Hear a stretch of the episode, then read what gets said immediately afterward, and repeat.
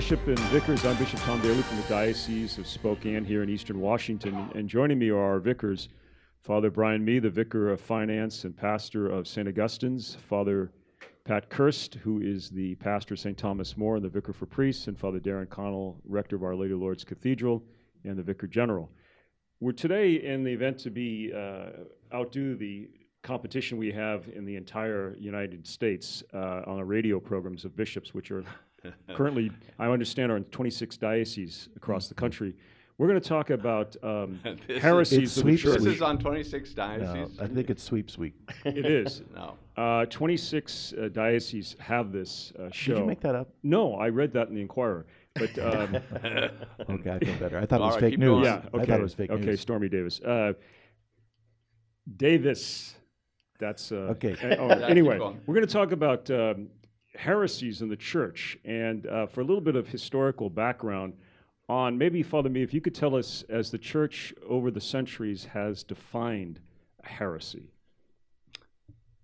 Heresies. Well, first of all, there's heresiarchs, and those are the um, those who are founders of heresies. And heresies are basically usually um, they believe many of the Catholic uh, theology and doctrine, but there's something in one or other issue in Catholic doctrine that they do not uh, agree with, and therefore they'll promote their view, such as perhaps one of the most famous uh, heresies was Arianism. Why they believed everything about Christ except that he was divine. So, of course, not believing in the, the two natures of Christ, the human nature and divine nature, seeing how they only believed he was human, uh, they were heretics. So, each heresy basically it's um, it's uh, a disbelief in some part of the Catholic doctrine. But what can happen historically with heresy is it helps the church to develop and refine her doctrine even more. I think uh, Father Mee raises a, a good point that uh, heresy is a term some people would say, well, heresy, what do we, in, in the Middle Ages? And then yet um, there was an allegation of heresy uh, leveled recently within the church, and it's led to, to a discussion, and thus why we here on our radio show are, are talking about this. Maybe with that as the definition, what are some of the earliest heresies that um, plagued the church and forced the church to come to, together either as a council or uh, a proclamation to discuss this and perhaps have it part of the Nicene Creed.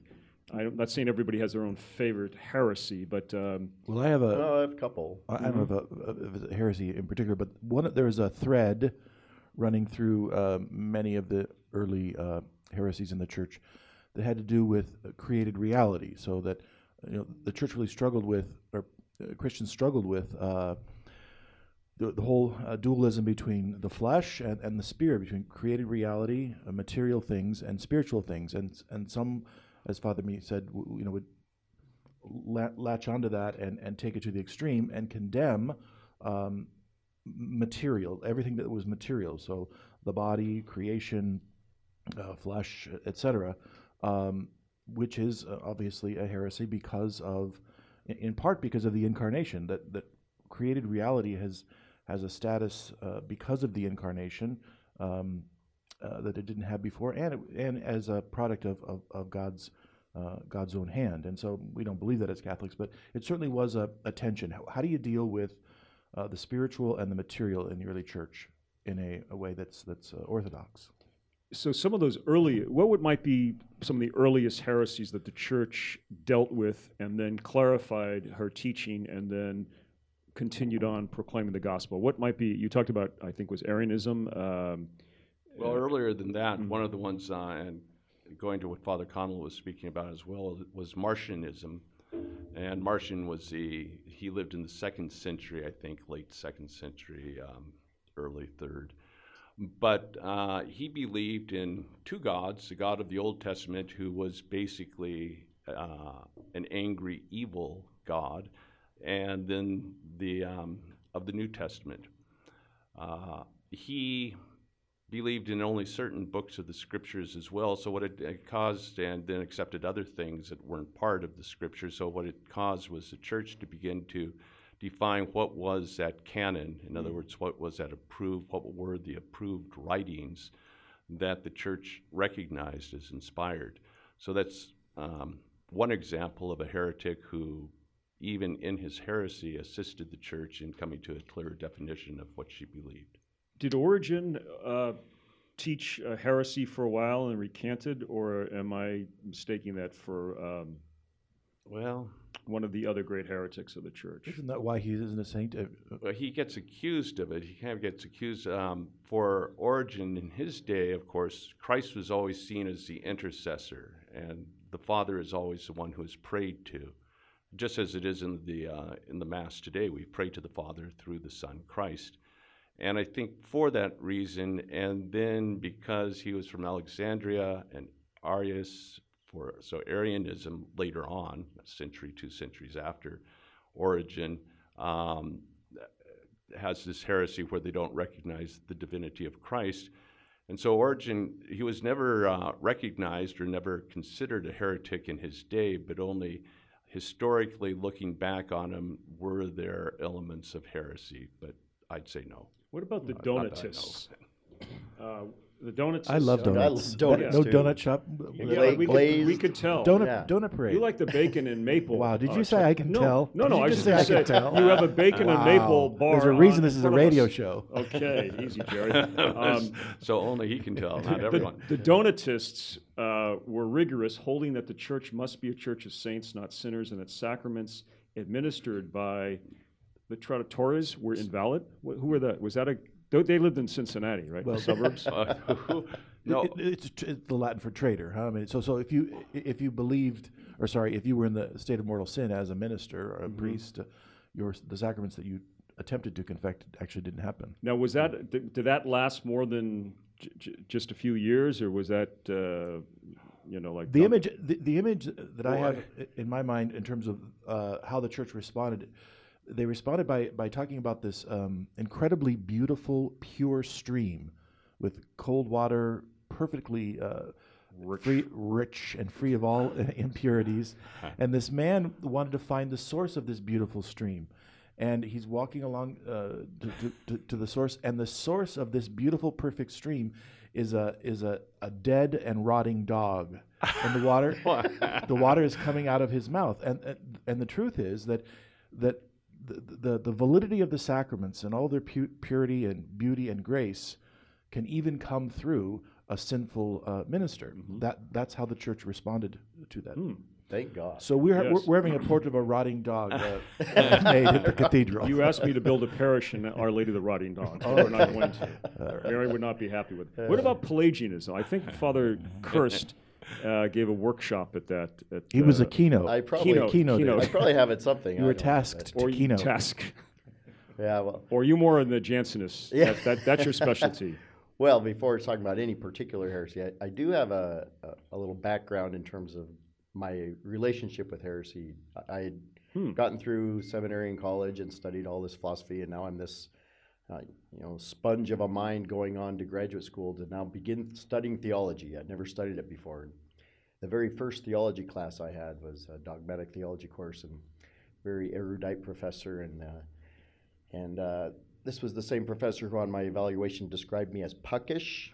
Puckish. Which I didn't even know what that meant. I had to ask uh, for some clarification. It's but it- it- pukish, It, was isn't it? No, it's puckish. it- puckish is like kind of a street fighter. It, it turned From out not being a positive thing on Yeah. my. I thought he Oh. was commending Father me. But at Connor was rate, described by in his evaluation as perky, which Yeah. generally we don't like to be described as No. perky. anyway, Sure, back Mary back to me, back to me. So, so I'm in this fir- very first theology class I've ever taken in my life, but I'd heard this concept heresy, but I didn't really have a grasp of what we're talking about here. And, and uh, so he assigned us our very first paper in theology, and we had to read this book and write a theological reflection on it. And I raised my hand, and uh, being a puckish one, I said, uh, I know. Um, Father Dipperner is his name, Father Dipperner. So, "Wh- what if I write something heretical in this paper? And he'd gotten to know me after the, or in the few weeks before that. And he looked right at me and said, Kirst, you're not smart enough to be a heretic. And I said, Well, I got that going for me. But the Which messaging nice. in that was heretics are very bright people. And the and heresies, charismatic. the heresies are so close to being right. Mm-hmm. They are so close. They say nine things right, and then the 10th Mhm. thing is where they get off Yeah. the rails. And, and that Except that rotting dog. That was Yeah. well, that, No, That's a visual. That's a 10 out of Oh. 10. Yeah. so with all of these heresies we talk about, there's a logic to it. You can find scriptural basis for some of this stuff, and and uh, and it makes sense. But then there's just one little twist where they get off the rails and get exaggerated, and it, and it's uh, that gives rise to. Could we say that each of the ones who led these heresies suffered from tremendous egos? Was that another show? well, that'd be hard to say. I don't know because, uh, especially in the early, early church, you have to remember they were working their way through uh, the character of who this, the divinity of Christ. Uh, how does that work with his humanity? So a lot of times they were just serious scholars trying to find their way and um, go astray in that. So Well, and, and it, you mentioned Arianism. It wasn't like half the church Arian at one time. I mean, there were bishops and priests, and it was pretty pretty serious. the whole army was the whole Roman army. Well, there you go. Hmm. But well, yes and no. I mean, in most ages, uh, those who are the true heretics, there's few, but you have a lot that jump onto a heretical bandwagon Johnny come lately. because they're against. In this case, they're against something in the church. if that's, for me, some heretic take- take a- calling right take now, by the way. Take a message. So, uh, so in the case of Arianism, you had many who who uh, were still followers of the old religion and paganism, and they saw their world changing. So they saw Arianism as a reaction or as opposition to the Catholic Church that was taking root, and therefore they jumped on that bandwagon. What are the ones uh, our executive producer uh, spoke about Gnosticism, and I think that began certainly in the early centuries, but uh, seems to be alive and well in different ways. So I know we don't have much time before the break, but what might be the roots of Gnosticism uh, historically in the church? Uh, uh, was that a, an individual who started this? Was Well- it? Um, there's a lot of forms of Gnosticism. I wonder, you know, and we don't have much time, but even if you look at the Enlightenment, what do we say in the Enlightenment? Everything is to be through reason. There's no room for mystery or anything else or any other, or for emotion. It's all reason. And Gnosticism basically was caught up in the intellect. So anything other, certainly the physical, in a way, it goes into that, those other, um, that dualism of, in this case, it's the intellect, it's the spirit that, uh, but anything bodily or physical is not good. And didn't that ha- So- contain that idea of the divine spark? Was that part of Gnosticism that comes into each person and gives them that nihil- knowledge? And yeah, again, that's so close. spark. I mean, we, we would say each one of us has been gifted with the Holy Spirit. Mhm. You know, could- tasked. couldn't you say that's a divine spark? And, and it's, so close to being right. Well, we're going to take a break now.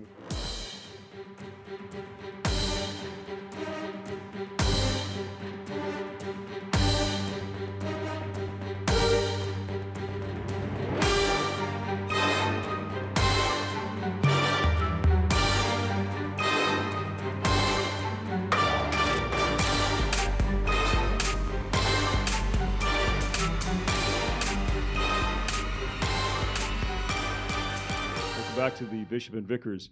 We've tackled and are tackling a very important topic, heresy in the church, because this is the rating sweep. We're now, I just found out, We're in last we're place. in 42 dioceses in the United States. Oh, was Oh, 26 16 uh, more in the last just- No, minute. it's 26. Gina Over? Vanelli just gave me a letter from my good friend Oh. Cardinal DiNardo. Evidently, we're doing well in Houston. Oh, okay. But um, some of the heresies we left out, Father Kirst was talking about the divine spark.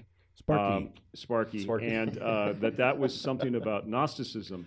But then there was, um, as heresies took on different uh, dimensions in various periods of time, we have the medieval heresies, and one group was the were the Cathars. Now they were at Carcassonne, which is a, uh, south of France, uh, a walled city. Um, just f- focus on them before we want to move into modern heresies. But what did the Cathars believe?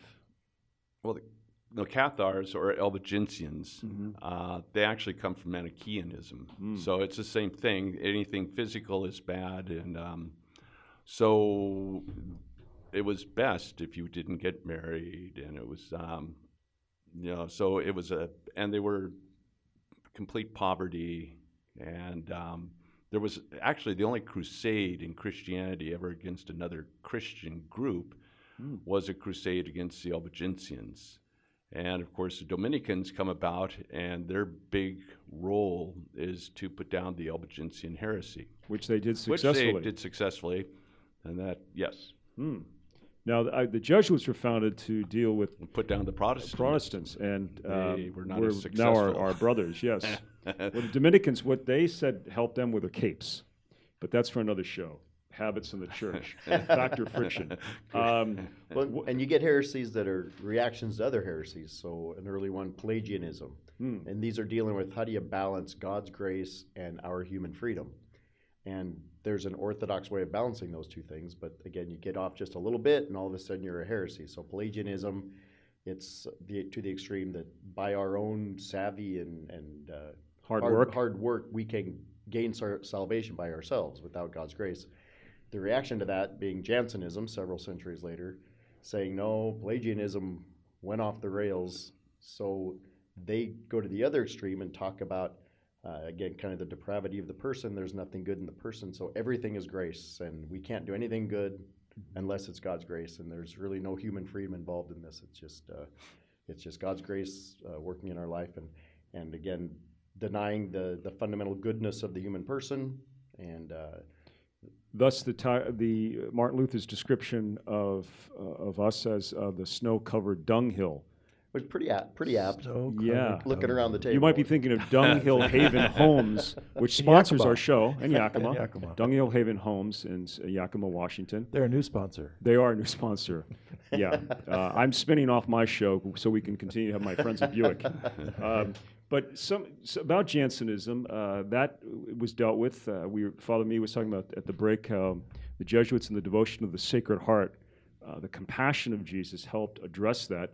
The greatest Saint Vincent de Paul also spoke about that because Jansenism had its spread throughout France, which would have then affected the Irish clergy, which were accused at times of being Jansenistic. Uh, how about the Germans? Were they the German clergy ever? Uh, what heresies might they have foisted on the church? something to do with sauerkraut. Uh, Hmm. Joph- Josephism, Which was Oh, which was basically uh, that the um, I think that comes out of Austria, and that the emperor, that um, the rulers, you know, they didn't really have to pay attention to the pope. I think that's right, Josephism. what? What about Ma- Mason? The whole Mason movement would that be a heresy, Masonry, or is that something a little bit more controversial for another show, on another network, in another galaxy? I don't think masonry is, is technically a heresy. It, it, it's it's non-Christian, huh? Is that correct? Well, yeah, um, I don't. I, it doesn't get into doctrine, Sure. as far as I know. More of a secret society. Mm-hmm. I want to. Uh, But I, I want to know about what would we each of us consider a modern day heresy? excellent. You and I are on the same page. I was just yeah, going really to- circle back. Yeah. great minds think We're, alike. we're in Oh harmony. my. This Yeah. is scary. Yes, kumbaya, Oh, my Lord, Okay. kumbaya. All Okay, right, all all of right. us. Um, so I'm going to throw out a, a an Heresy? observation and a heresy, a modern one, hmm and correct me if I'm wrong. Throw it out I- there, Jerry. And I know you'll love to do that. um, but I, I, I wonder if we couldn't uh, identify a form of Gnosticism today that gets expressed in um, the whole thing, the whole business of well, you know, my truth tells me X, Y, and Z. Well, that's my truth. You know, that's not your truth. That's my truth. That that there's this, there's this uh, elite knowledge uh, that people have that that which they call their truth and which permits them pretty much to believe and behave any way th- Would, that would, they would want that to. be though relativism? Um, I mean, Pope Yeah, Pope Benedict used to talk about the dictatorship of relativism gripping Mm-hmm. Gripping Western society and beyond. Um, but that is very true. People, um, in fact, uh, we were talking about earlier that the early church dealt with so many of these things, but today now, would the modern heresy, and I think for a listening audience, is atheism. I mean, it used to be God, okay, we're going to speak about these individual, we don't agree on who God is. Now they're saying, why do we even need to talk about God? I think yes, that's uh, atheism is certainly I think the number one because uh, past heresies have uh, some of them at least when we started with uh, Arianism and that questioned the nature of God, and the modern heresy questions whether there is a God or it doesn't even question. It says there is no God. He's just a figment of our imagination or, or projection of what we want, and uh, that that I think is the real warfare that the church has today. But one other quick heresy, I'd say, we've lost our sense of um, idealism in reaching for um, truth, the good, and the beauty. And I think one example of that is, this is climate change and the way we approach that in climate change. Why, if we don't, you know, change our ways, uh, the world, you know, we're all going to be gone in 12 years or whatever. Now, whether one believes in climate change or not, just that approach, it's kind of a cowardly approach. We have to live a way of life because if we don't, something evil is going to happen, mm. as opposed to, well, we're to be reaching for the good. And therefore, we as Catholics, especially, we speak of God, our Creator, His creation, and therefore how we treat and how yes. are we are stewards of His creation is a whole different approach. But one I would say is heretical, and the other is orthodox. no, we're talking about we're talking about um, you know atheist, atheism and questioning the existence of God, and that certainly is present today. But I wonder if it, if it's more prevalent for people to believe in God, um, but that God really has no you know has no impact on my life. It, it, reminds me of that heresy. I don't know what the name the name of it is, but it's where uh, God is the is the divine um, deists. They're deists. They're deists. Okay, yeah. They, they, wind up Earth and creation, humanity like a watch, and then just and then just let it go. It's that Bette Midler's song "God is watching us from a distance." Yeah. That was your favorite. Yeah, well, that, yeah, that's the, well, that's, that's uh, deism. Father Mee will be at the Jerry Lee uh, Music Hall in Butte, Montana, God all summer, and Bette Midler's appearing, yeah. along with Sir Mix-a-Lot. Uh, what's that one? You're my hero, or whatever. Was that her? The Wind Beneath Your Wings. That was the, that was. Did you ever know no, that you might hear? Yeah. Did you ever know that you might hear? Well, that's another heresy. Uh, bad music and But you know, going back to de- what they say that most of the, the founders of our nation were deists or even atheists. Hmm. But at least they recognize the need for God because if we don't have inalienable rights given us by God, it means our rights are given us by government or mm-hmm. by individuals and that's a very dangerous slope because then individuals or government can take them away. So even a deist or an atheist, as perhaps our founders were or were not, uh, they recognized that for this system to work of ours, uh, there had to be uh, a God, there had to be one above the rest of us. Hmm. You know, again, we're talking about Gnosticism and that secret knowledge which is prevalent, or atheism, which denies the existence of God. But sometimes I think uh, to bring it back to a, a more historical, the um, iconoclasts was this movement where uh, in churches um, statues were destroyed, religious images. Um, you had um, Cromwell, wasn't he uh, kind of the lynch mob of uh, leader under Henry in England? But uh, the the notion of destruction of that which is beautiful uh, is, is, may not be identified today as, as a heresy, but haven't we seen that in some of very beautiful churches that were attempt to be modernized where they talk about recavations? Uh, we, don't we, we, don't want to talk about that, or is, yeah, okay. we can move back to uh, too, to uh, too soon Jansenism.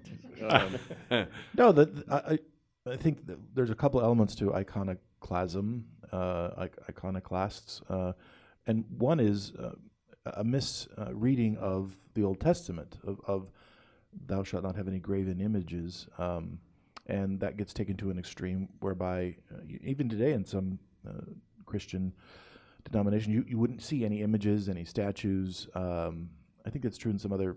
Uh, I'm not sure of Jehovah's Witness, but uh, certainly it, there that is a trend even today, not to have any images in one's um, worship space. Um, and it, again, it comes from a, a, misreading of, of the Old Testament.